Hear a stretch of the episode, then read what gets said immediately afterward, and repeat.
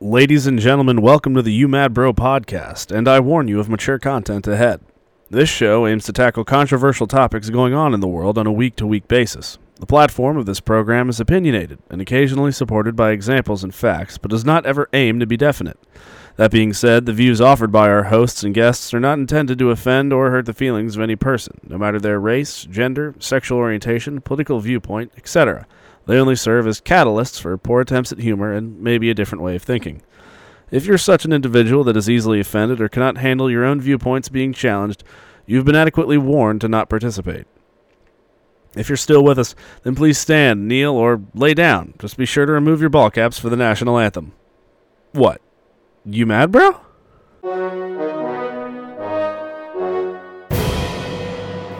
All right, all right, all right, all right, all right, right, fucking all right, all right. Everyone, settle down. Everyone, settle down. Settle down. We are back for another episode. All right, Nash. Of the Yeah, we are. of the new the the You Mad Bro podcast on ambiguouspodcastsolutions.com.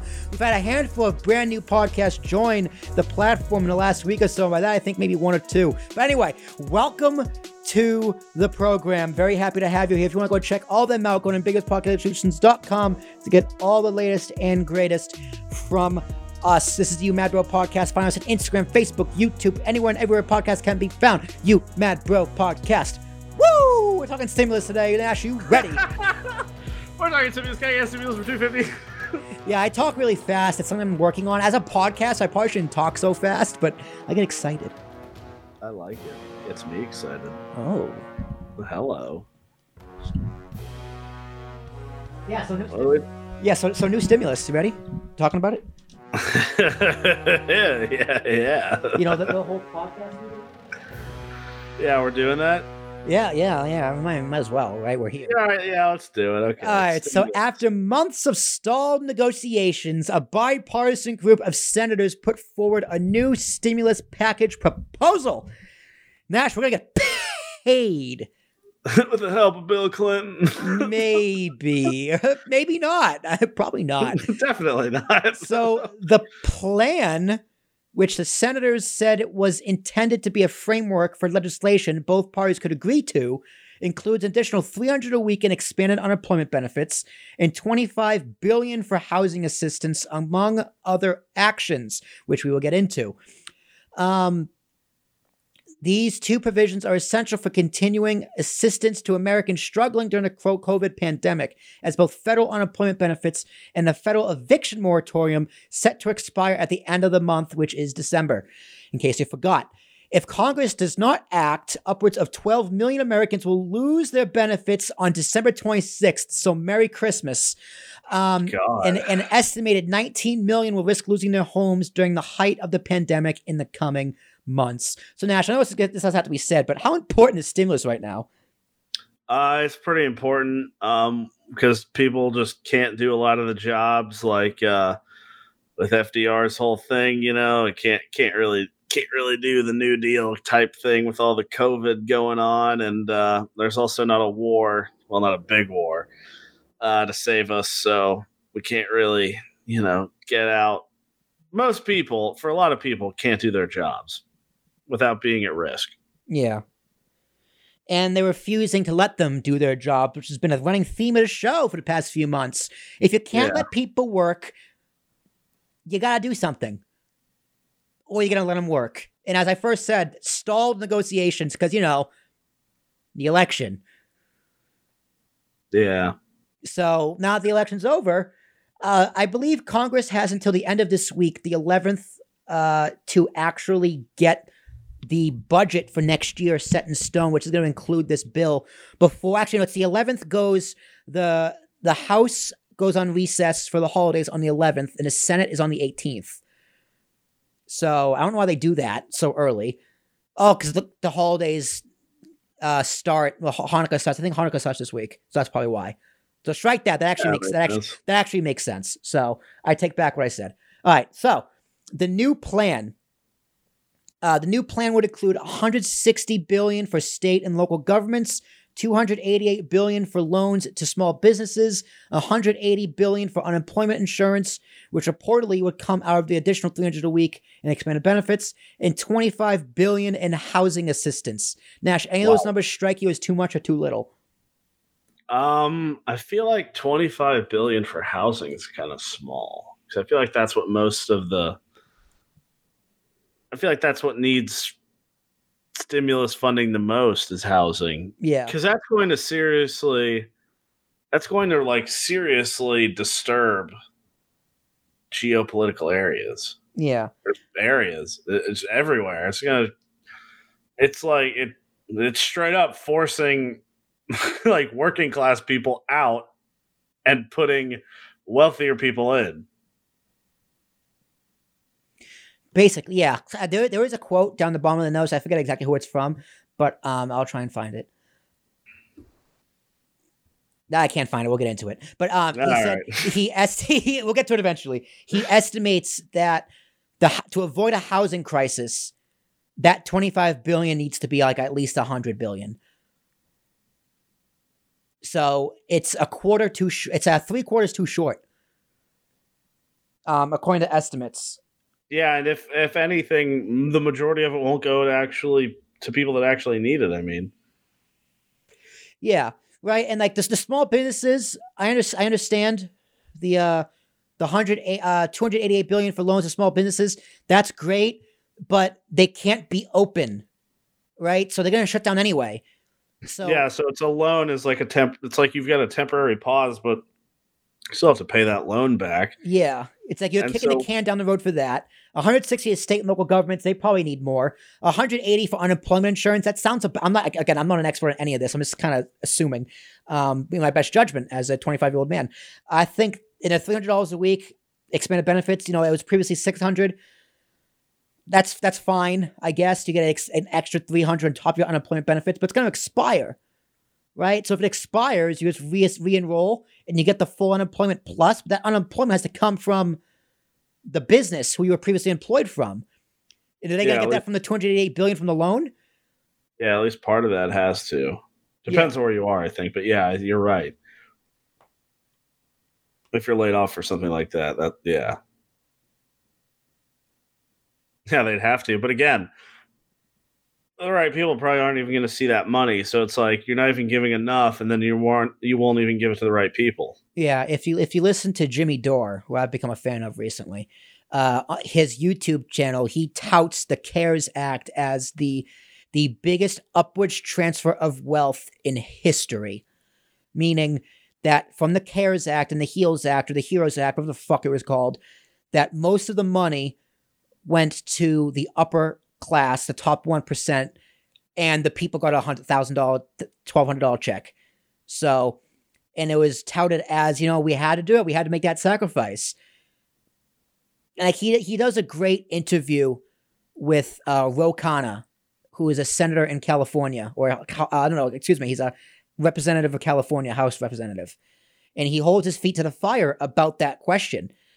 Um and in credit to Ro Khanna, he answers it you know how he's supposed to but credit for him to actually not avoiding the question and credit to him for answering as best he can. He's pretty much said like, listen, we had to do this. We had to get people in need, even though it meant most of that money didn't go where it was supposed to go.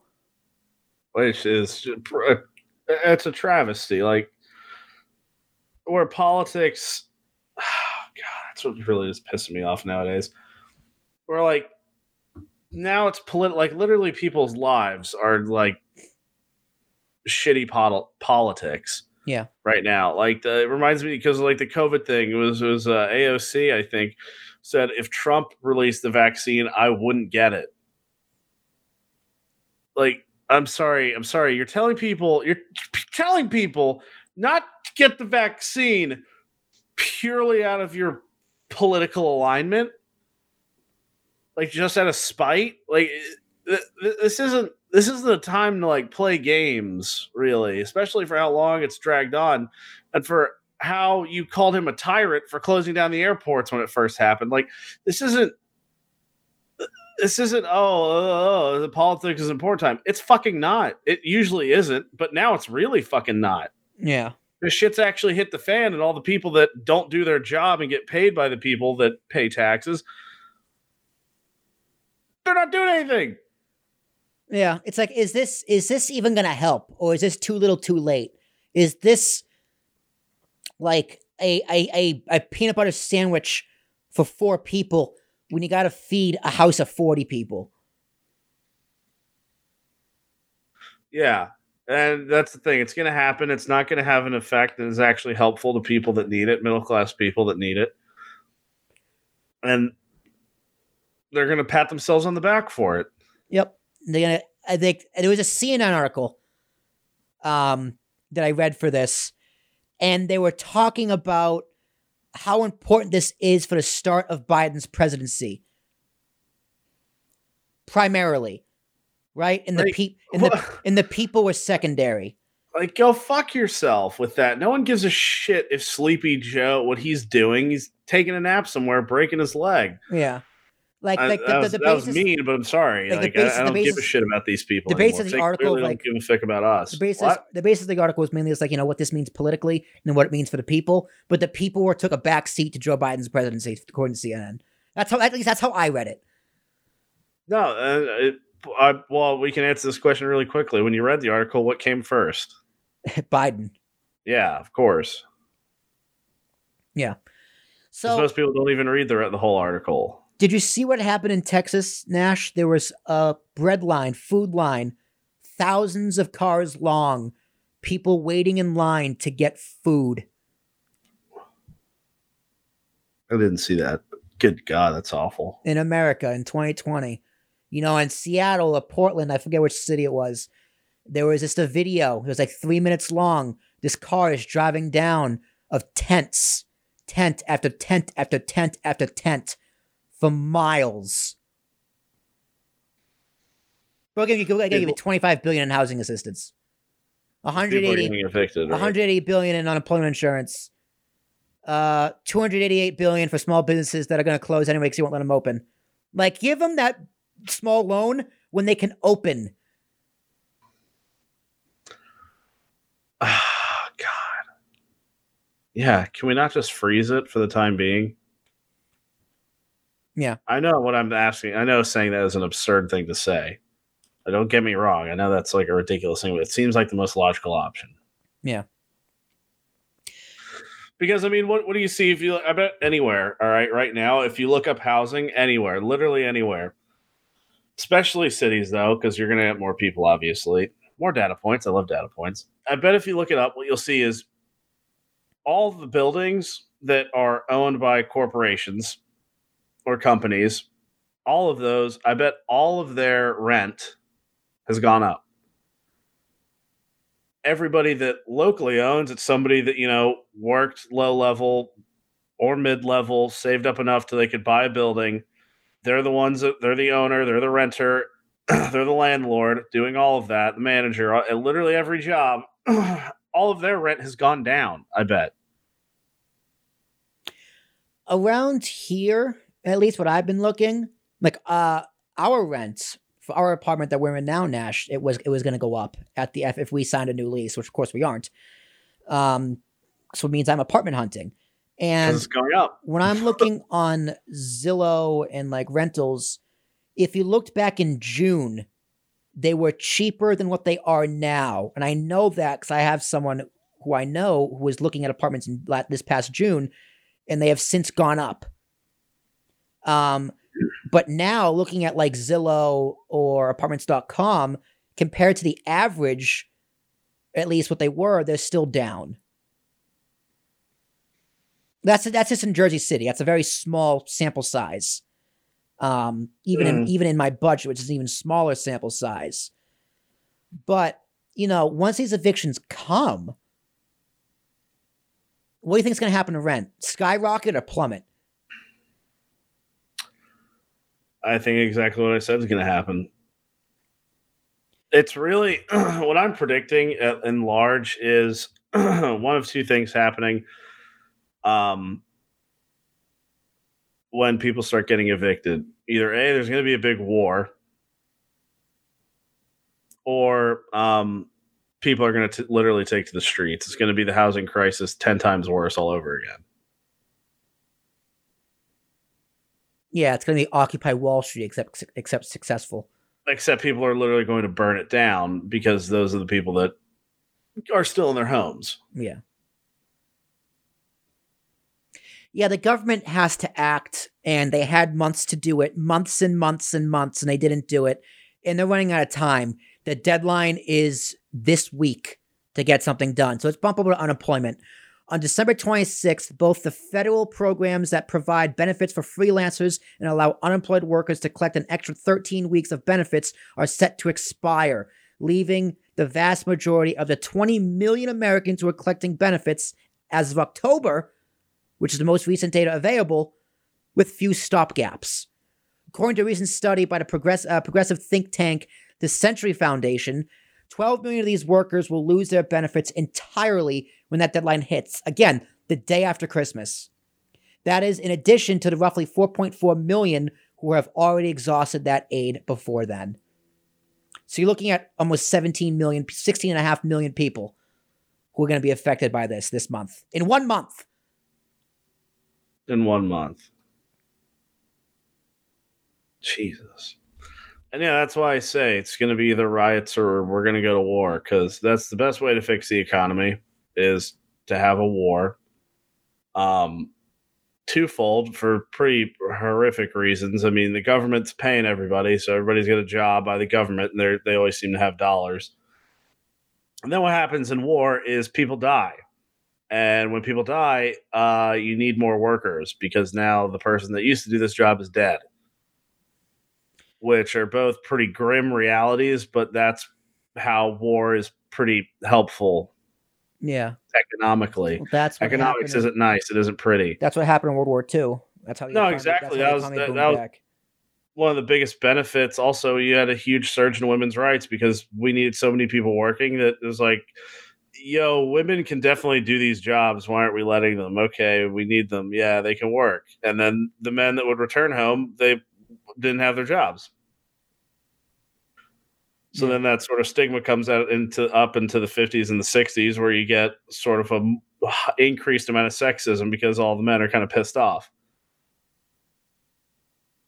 Yeah. But I think as of today how many Americans died in World War II? A lot. Not I'm gonna assume Six, it's probably like uh, uh, 100, killed 400,000. 400,000? Okay. 407,316 to be exact. U.S. military casualties. And another 200,000 wounded. Yeah. Right? Well, I mean, you also got to realize this is what that's the same thing that Hitler did to uh, increase uh, Germany's economy uh, with uh, the the uh, concentration camps.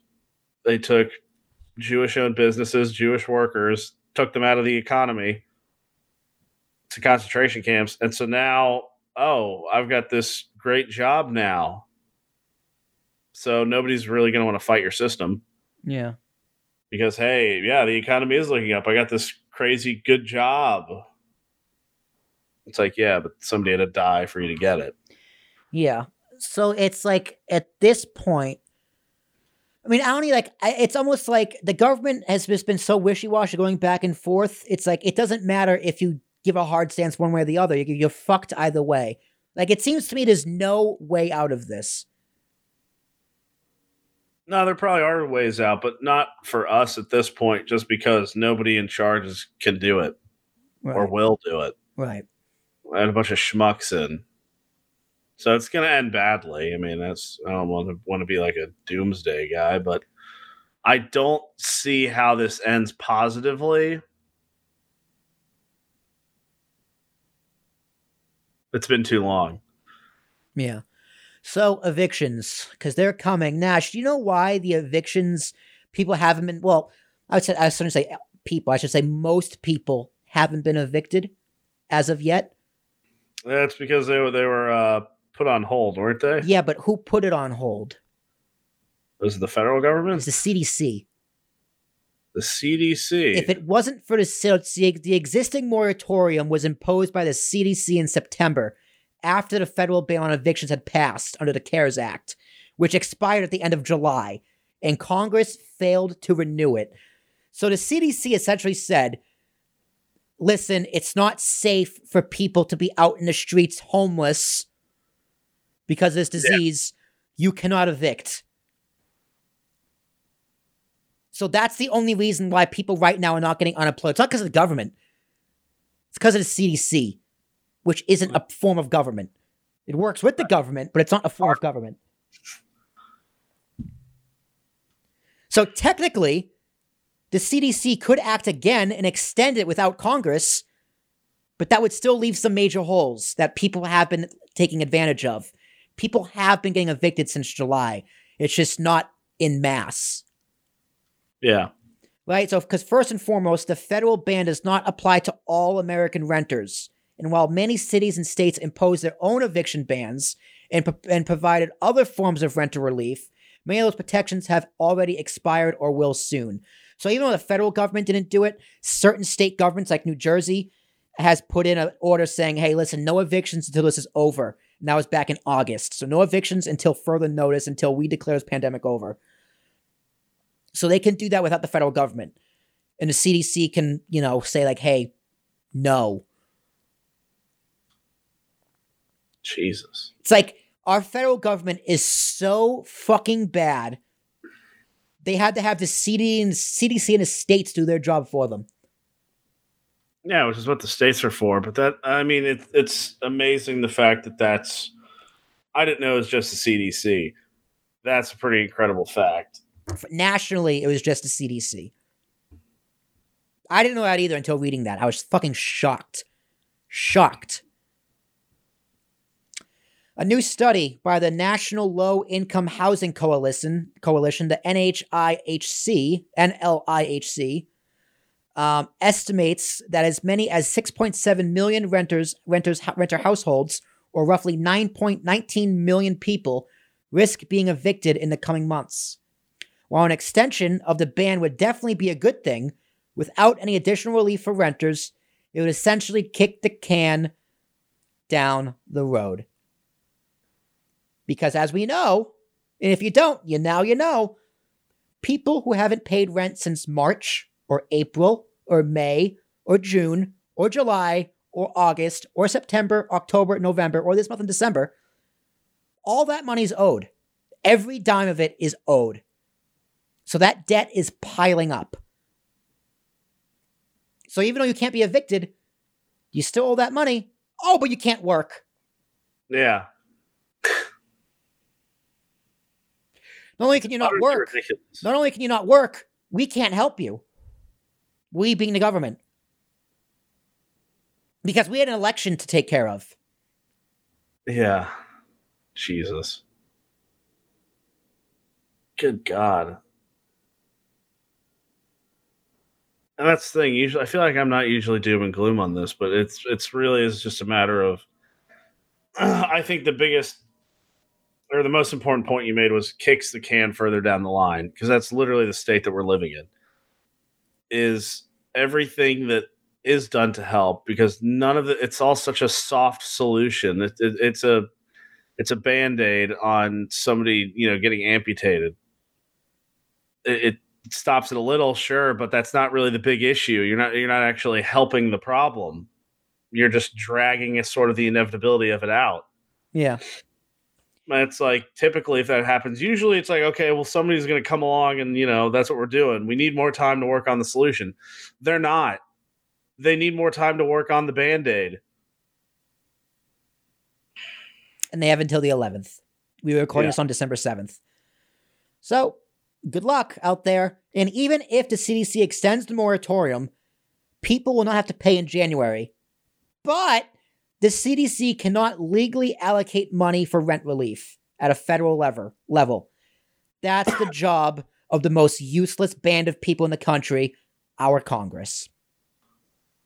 Yep. The NLIHC estimates that here's here's a stat, here's a stat Nash. They estimate that 100 billion in emergency rental assistance is needed to avoid an eviction crisis. With local governments already already running uh, out of money because of the pandemic, this they will likely not be able to do much without more money from another round of stimulus. But that's okay. They're gonna have twenty-five billion dollars to. They're gonna have half a billion dollars to be divided up between fifty states because it's twenty-five billion. And the moratorium, uh, in the uh, in the stimulus that's being that's being uh, uh, suggested. But before we even talk about this this um this plan, will it even pass? It has to pass first. It has to pass. So, will it pass? Nash, do you see this bill, dra- this drafted proposal passing as is? Uh, probably not immediately. No. Nope, not a chance. I would bet my house on it. The house I don't even own. That's I'll bet my parents' house. Sorry, mom, Oh Jesus! but it's not going to pass. so while the proposal was drafted by senators from both parties, so that's a good thing. It is still uncertain if leadership will sign on. Ah, fuck, that's right, leadership. We don't have that. For months, the yeah, people you got air quotes around leadership. for months, the people at the very top have failed to communicate, to compromise, and refuse to budge from their drastically different proposals. So, members from both parties have aimed to try and find areas they could agree on, extending unemployment benefits, school funding, providing money for testing and vaccine distribution, and re upping another round of PPP, Payment Protection Program. Now, that leadership, in air quotes, falls to House Speaker Nancy go fuck yourself Pelosi and Majority Leader Mitch go fuck yourself McConnell. Ultimately, the House and Senate are, are all about leadership, and those talks are still stalled. God. Pelosi, McConnell, Senate, Senate Minority Leader Chuck Schumer, and House Republican Leader Kevin McCarthy haven't been in a room hashing out details uh, for hours on end. They haven't met each other. In fact, the top negotiators haven't met since the election to try and come together. They haven't met since they haven't met. In, they haven't met in over a month. Oh my god! Like, I, like, is, it, is this a game to them? Yeah, Like, it, it really is. It's like they don't know. Like the the, they're, you're gonna have to reap what you sow, and they don't really know what they're growing, and that's the thing. You know, I'm 24, I think. I'm not the smartest guy around. I often call myself an idiot and often believe it. but even I can see this doesn't end like well for them. That the, like the issue still exists. Remember I said months ago the issue is going to be in the housing. And the issue is still in the housing. It hasn't changed.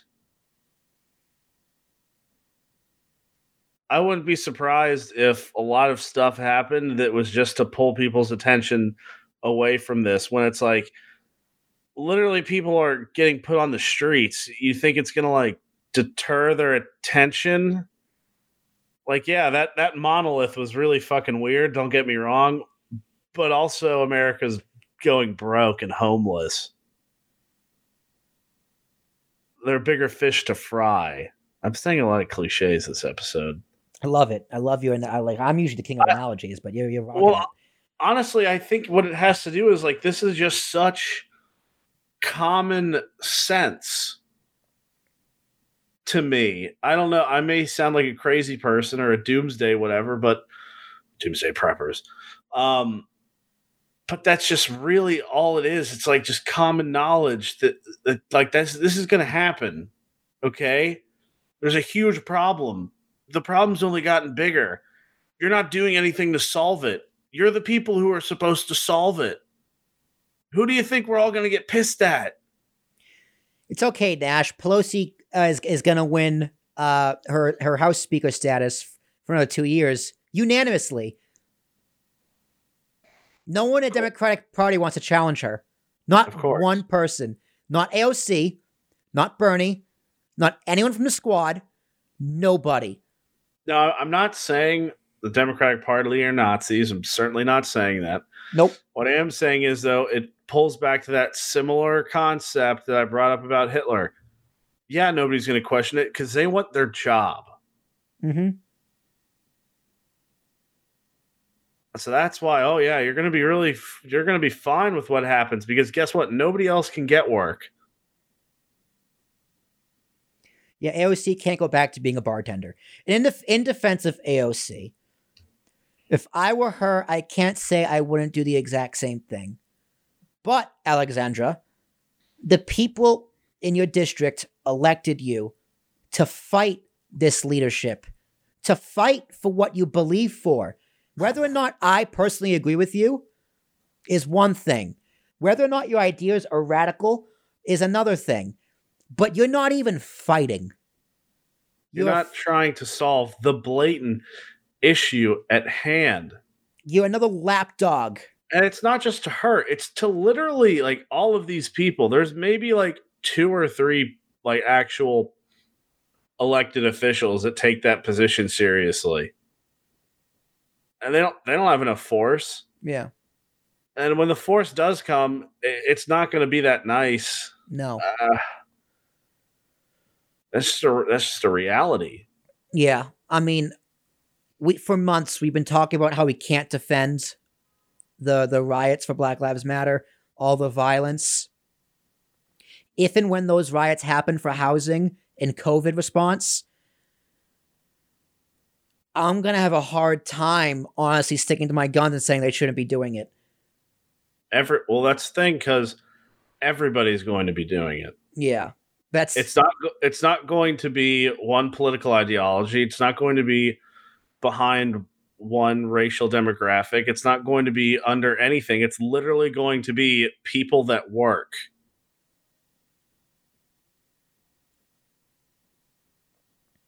And that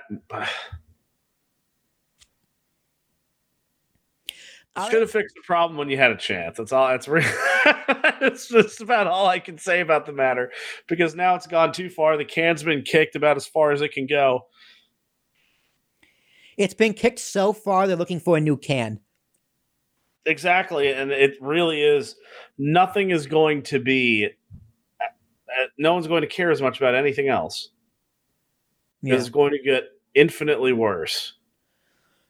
So Pelosi has pushed for a much more comprehensive $2.2 trillion package. Quote, I'm optimistic that we will have bipartisanship to put something together to go forward because I do believe that many of our colleagues colleagues understand what's happening in their districts and want to make a difference. See, even that quote, our colleagues understand what's happening in their districts. Not we understand what's going on in the country. We understand what's happening in our districts. You just don't care about anyone else then. Of course, her district is fine. Well, said, somebody Google the net income of like her district. Hmm. Nets and Oh, you actually are.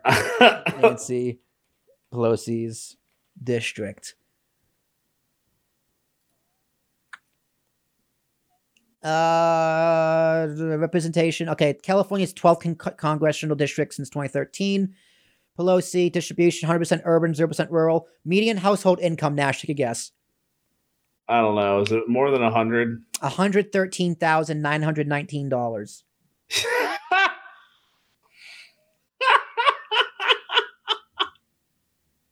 yeah, her district is fine. I say that. They're probably not because I know there are people that are under that, well under that. Mitch McConnell has insisted on a much smaller $500 billion bill that would not include money to state and local governments or another round of stimulus checks. But would include sweeping liability protections for businesses so they could not be sued if an employer or customer got COVID because of their lack of safety precautions. That's that's your leadership. it's it's really a twofold issue because because there are two parties mainly. It's because the Republicans side doesn't want to give what's needed, which is classic stance. The Democrats want to give still not enough that's what's needed. But the thing is, anytime the government does something like this, it doesn't follow through well with it. You get billions of dollars going to inmates for unemployment instead. You get major corporations that get small business loans. You don't actually what we need won't actually be distributed. So it, I really don't see a, a fun way out of this or a good way out of this. Because even if they did pass enough money that we need, guarantee at the minimum a third of it's going to go to the wrong place. Mm-hmm. Yeah. That's why, I mean, I don't even know if this would work. Only write a bill that helps people, not businesses, not unemployment, to straight stimulus to the people. Don't give money to people who are supposed to give money to someone else. No, no, no, no, no. Give money directly to people who need it. Which is everybody. Just about. If anything, honestly, what you should do is risk it on the banks. But they're too big to fail. Again. No, they can't fail. They failed before. They're not allowed to. Yeah, but then they got bailed out. Yeah, there you go. So Congress must pass a spending bill to fund the government by December 11th, that's this Friday, or they risk a shutdown.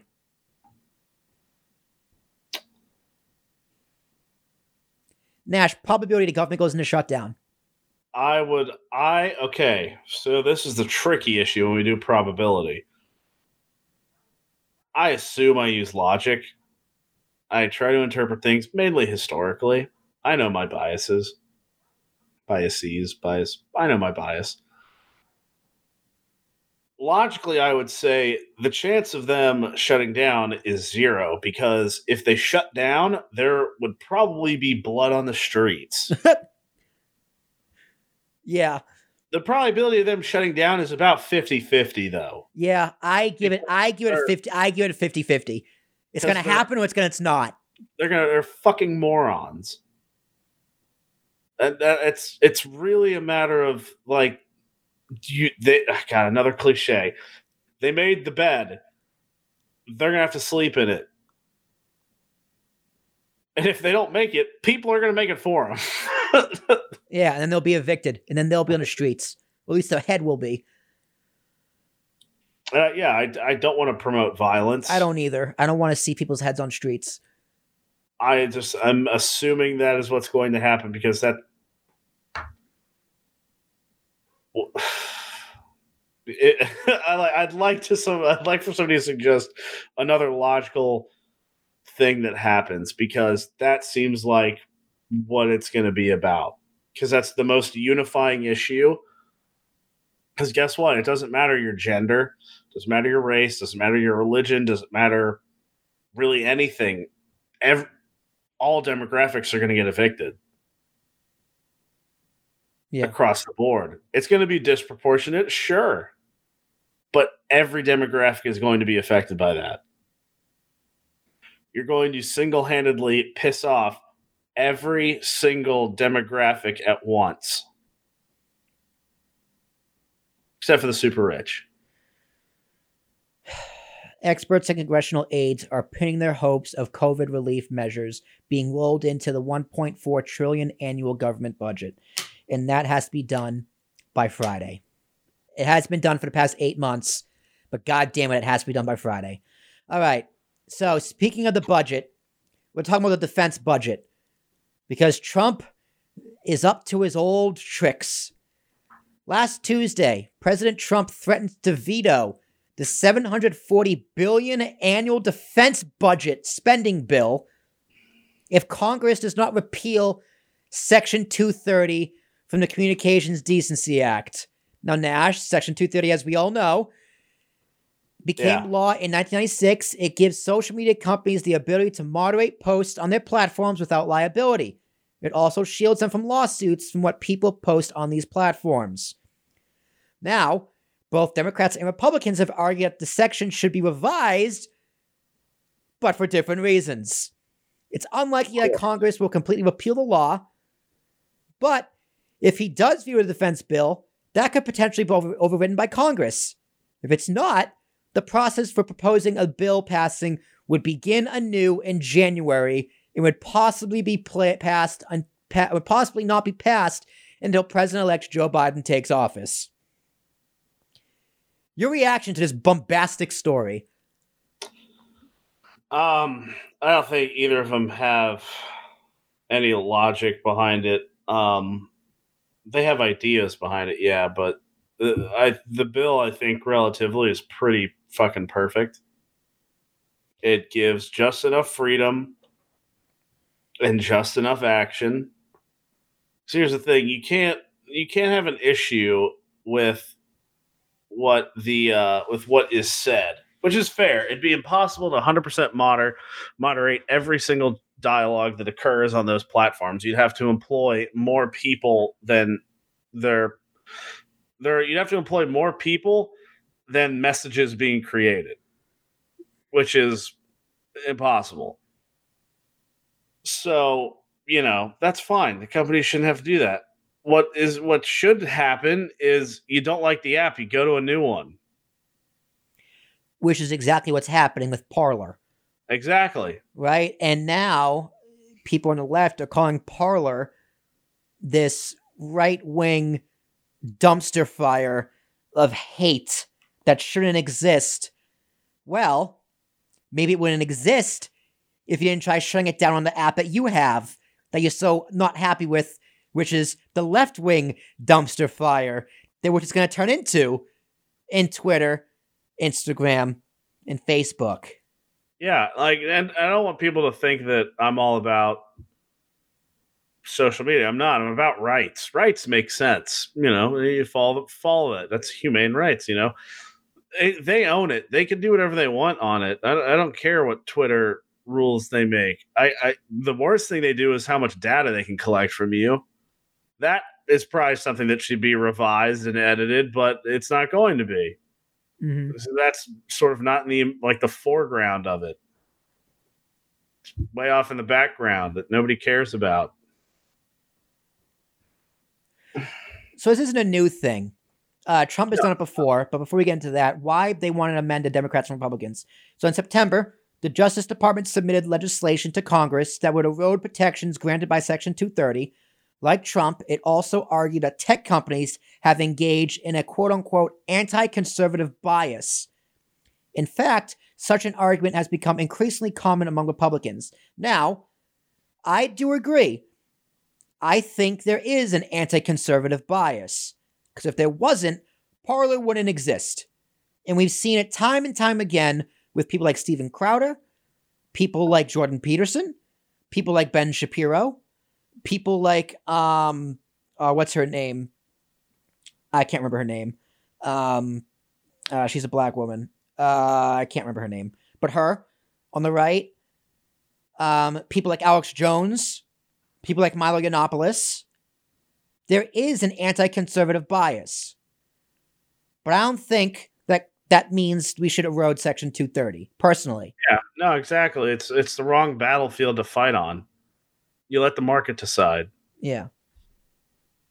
Now, the left, on the other hand, in October, the FCC said it would re-examine and clarify and, and clarify the meaning of Section 230, a move that could potentially change protections that statute currently gives tech companies. Because of that, the agency was criticized as being a puppet of the Trump administration. All right, so the FCC, that's not, that's not a Democratic thing. I read the wrong point. But the FCC has then t- taken some action against it, yada, yada, yada.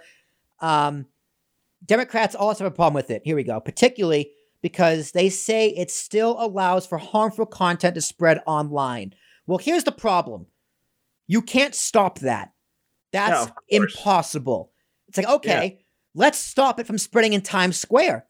What's to stop you from saying the the guy who in his underwear with who, with, with the cowboy hat on in Times Square, he's Republican. He's pro Trump. You gonna stop him from spreading harmful content? What's the difference? It's like that's exactly what it's. It, oh, gosh, that God, I'm getting angry this week. Usually, I don't get angry.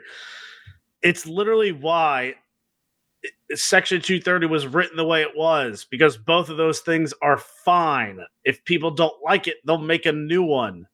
Yeah. And of course, you can't fully monitor everything because if you fully monitor everything, eh, you just can't. There are not enough people on Earth. There's not enough. There's not enough to be able to literally do that. Yeah. It's like okay, I, I when was it's 1996? Who the hell was in charge then? Because whoever made that was probably the smartest goddamn politician we've ever had. Like, yeah, you really can't monitor everything, but I mean they own it, so you know let them do what they want with it. Yeah. Yeah, I agree. That makes sense. It's literally why free speech is written. It's why it's number one because you cannot, even back then in 1776, when there's probably like a million people in the whole country, they knew you couldn't monitor speech. probably not even that, and most of them couldn't even read. That too.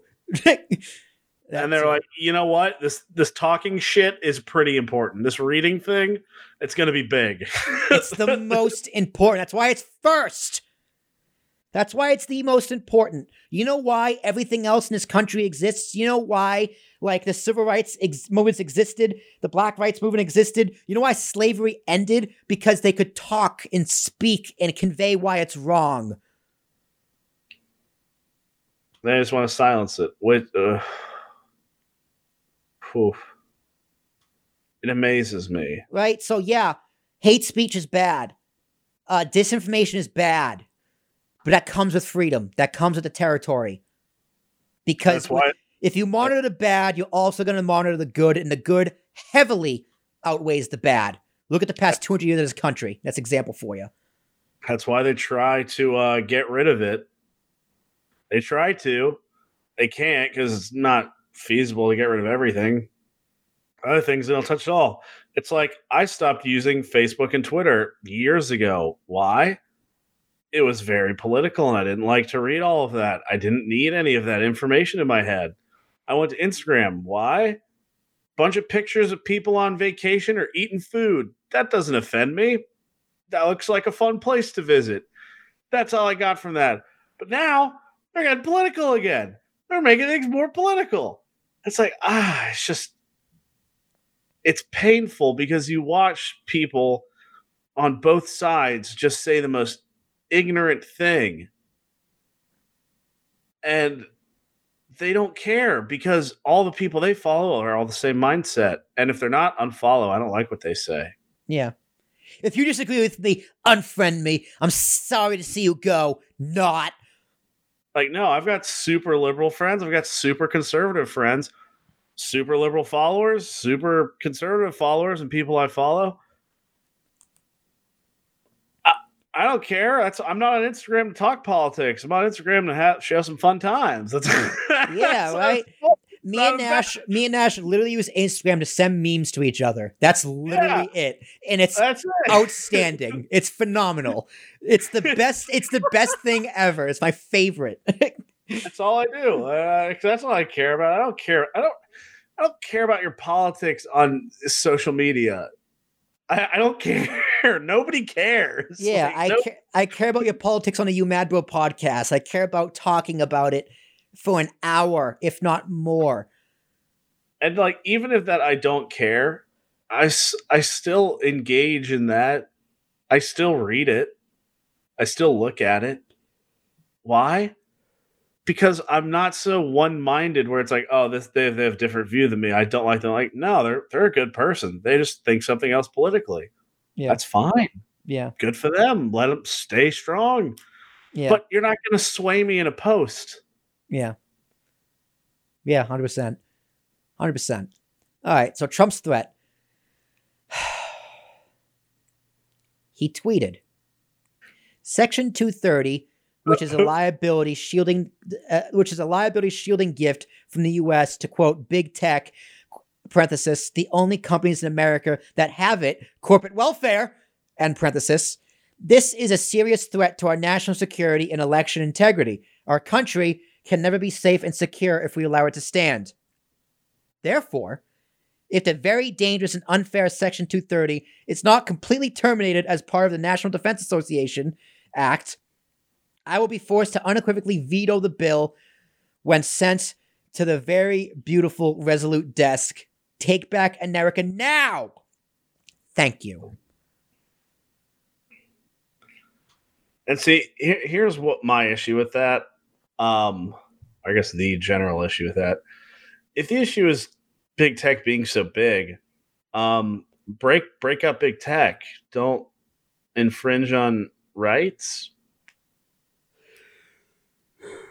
You Yeah. know, Yeah, big tech owns the government, though. Don't you know that? It- it- big big tech is too big. All right, make it smaller. Break it up. You can Bust do that. tru- You're the president. Bust the trust, baby. Presidents have done it before. but no, we're gonna we want to be able to sue Twitter for not letting me say things on something they own. Well, here's the thing, Nash. When I first told you this story and I pitched this to you, the first thing you said was Trump should love 230 because without it, he would never be allowed to tweet again. Yeah, exactly. It yeah. But the part that he wants to get rid of, seeing this now, the part that he wants to get rid of, again, it's just human right. It's just like the rights you have. Like they can't monitor everything. And of course, they have the ability to monitor things on something they own. Yeah. What's the point of owning something if you can't do what you want with it? Right. What I found hilarious is that this isn't even the first time he threatened to do this. Uh, he threatened it earlier this year if Congress voted to rename the Army posts named after Confederate generals,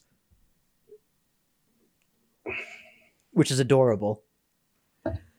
If they threaten to rename them, Yeah, if he threatened to rename Army posts after Confederate generals, he would he would veto the defense budget.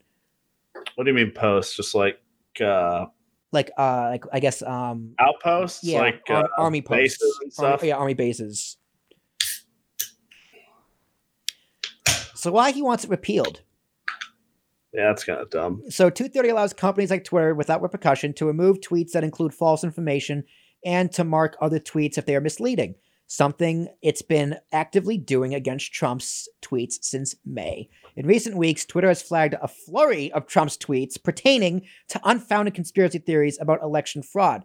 This isn't the first time Trump has criticized 230. After he was flagged in May, he signed an executive order instructing federal regulators to look up how to roll back parts of the section. With that, he argued Section 230 allows social media companies to engage in anti conservative bias.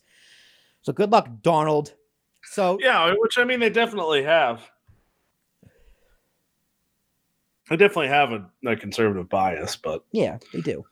it's their company. You're not. Uh, you're not. You know, that's that's Yeah, I don't agree with them having it, but they have the right to do it, which is very. it's it. Yeah, it's messed up that they do it. It's unfair.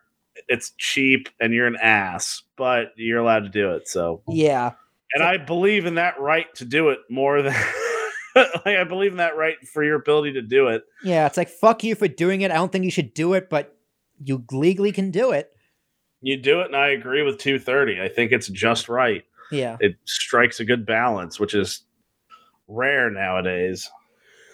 So it's interesting that he always goes after the defense bill, which is adorable because the defense bill is arguably the most important thing we have in this country in terms of spending and budgeting.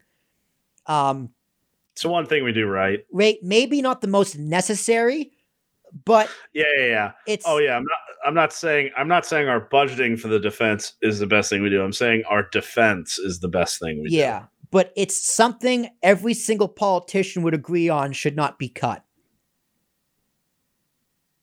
Probably. If anything, most, if not all, would say we should spend more. You want proof? Go look at Trump pulling, kind of pulling people out of Syria and the left's reaction. You'll see what I mean. So, it, it's the defense budget is an annual bill that shapes the Pentagon's policy by directing how funds are appropriated. That includes pay raises, troop levels, new weapons, and how to compens- uh, how to compete with other world powers like China and Russia. Notably, this year's defense bill includes a 3% pay raise for all US troops, which hey, I'm for that. If anything the defense budget should go to, it should go to the troops. Um, They should probably increase veteran affairs because that's a shit show. But That yeah, I, no, I totally agree. They probably need an increase in cybersecurity across the board. So there's a there's a there's a rush to pass this bill because the new Congress comes in on January third. If Congress doesn't pass, if doesn't if if if, uh, if this Congress doesn't, the whole process will have to start over from scratch in January. which nobody likes because then you're going to piss off the military and they have guns and they know how to use them. Yeah, there's one thing the government's afraid of, it's the military. Yeah, because ours is pretty good. Ours is way Brit- better than it needs to be. Pretty good. We got Space Force, ladies and gents. we have lasers. lasers. We have literally laser beams. have lasers on ships. We need them for the UFOs they saw. Oh my god. Like, what do you what do you think of the defense budget in general? Well, my issue is like um there was a few years ago, I haven't looked up it recently, so I apologize, but it was like a trillion dollars or something was like listed as black projects, which means they just they you don't know where the money's going. And it's honestly like I'd like to know vaguely like if it you just put R&D development. Okay, at least I know. I have some idea. It was just like blacklisted projects are just like I you could literally, you know, be seeing what kind of carrot is the best. And nobody knows that you're doing that. Yeah, because it's it's it's uh, confidential. Yeah. So that I mean that is kind of eh, but people that always say like you know, we shouldn't spend this money, it's kind of like eh, we kind of have to. China, Russia. uh, Yeah, I mean that's that's pretty much where I land, or at least very close. We definitely spend too much money on our military, on wars we shouldn't still be in, oh, without a doubt. in wars we don't need to be in. But on the same on the other on the other token, same token, the military budget should be the highest thing that we budgetize. It should be the thing we spend the most on because it keeps us the most safe. Our defense budget is so high, so other countries won't fuck with us. Yeah, exactly. So that makes sense to me. Does it need to be as high as it is? No, not even close. Because we need to invest in ourselves, not in our military. And I mean, there's also the belief that every time, like, the reason we've been like almost constantly at war since Vietnam, it's the assumption that the military just does that so we have people that are combat trained, Yeah. which is a horrific thing to think about. I don't necessarily agree with that. I don't. Because we are in a lot of sort of unnecessary wars. But realistically, we straight up are the world's police. Yeah. Like, that's just a matter of fact. We are NATO. That's it. NATO won, so we had to keep it going. And what is NATO to the, for the people? Uh, it's the North Atlantic Treaty Organization. It's essentially okay. So you had the Warsaw Pact. Um, this is Cold War. Yeah, the Warsaw Pact was for the Soviet states. You had the NATO, which was the Western states, mainly the United States. Actually, just entirely the United States because they paid for everything. And those were the forces, you know, that agreed to those ideologies of democracy and yeah, that's about it. So it's like all of Europe, right? Essentially. Yeah, they would have been part of it. It actually determined what was first, second, and third world. Mm. That was the original defining of it. So NATO was first world countries because our countries had genuine economies. Second world was Soviet because most of the people starved. And then third world were people and countries that didn't pick a side. Hmm.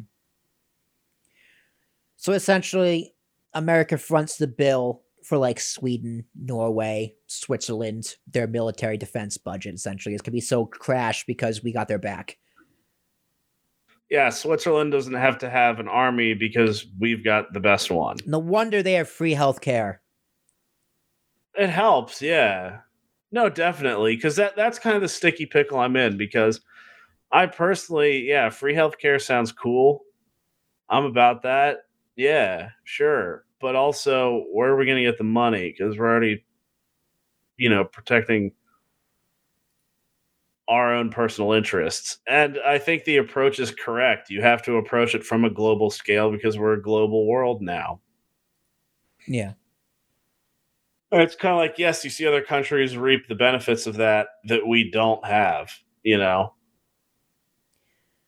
And it could be done better. Don't get me wrong, it could definitely be done better, but it's the government doing it, and the government's trash. Yeah. Every government's trash. Especially this government. All right. That's so that's just a fact. let's just let's just run through to end the show. A few couple scenarios what could happen next with this. Trump could back down on his threat and, to sign a veto. Uh, some analysts even expect him to back down, though others have been more skeptical about the claim. In nearly six decades, the NDAA, which is a defense budget, has never been vetoed by a president. Congress could override Trump's veto. As it stands right now, each chamber has passed their own versions of the bill with enough bipartisan support to do just that. Still, it's unclear if those margins will hold up and when the final bill is negotiated between the chambers. For reference, Congress hasn't been able to override any of Trump's eight vetoes during his time in office. On top of that, many Republicans will likely question whether to side with Trump or the Pentagon. They're going to side with the Pentagon. You know why? Because on January 20th, the Pentagon's still going to be there. Uh, finally, Trump could successfully veto the NDAA. If that happens, as noted earlier, the Congress would then have to start the process over and likely wait until Biden is in office to pass it. Quote, even in the most optimistic scenario, any final rule will be challenged immediately in a court and can be put on hold. That's from Scott Shackelford, an associate professor of business law and ethics at Indiana University. Plus, he goes on to say, any executive action in this context cannot fundamentally change Section 230, not without congressional action. So, ladies and gentlemen, there you go. A little food for thought. Does he understand the truly situation America is in and how we are all fucked? ah, we'll be fine. Some of us will be fine. Nah, man, the common people they just rise up when stuff like this happens. That's true. The government may or may not be overthrown. They hide in a hole and pray to whatever god they believe in. And with that, ladies and gentlemen, thank you so much for listening to episode number 68 of the You Mad Bro podcast. Sorry for the doom and gloom, but it had to be done. We got to tell you how it is, ladies and gentlemen. We just got to tell you what's what with the best our minds can purvey it. So go to ambiguouspodcastsolutions.com and check out all of the Mad Bro Podcast archives. It is all there on that website. Beautiful website, by the way. Um, you can go to Spotify, listen to all the archives, Stitcher, listen to all the archives, iTunes, iHeartRadio, uh, Amazon, Google Podcasts, but the most, Everywhere, at literally everywhere podcasts are. but the most important place, ambiguouspodcastsolutions.com. Follow on Instagram, Facebook, YouTube for some videos, which might be not happening as much, but still go there, like, subscribe. You know, support us. Right, Nash? yes, correct. All right, Nash. I gotta pee so bad, and you've taken so long on the outro this week. I'm sorry. Uh, what god do you believe in? Uh, that's a tough one. No, we should all believe in the God within ourselves. And we'll be back next week as long as. You stay angry.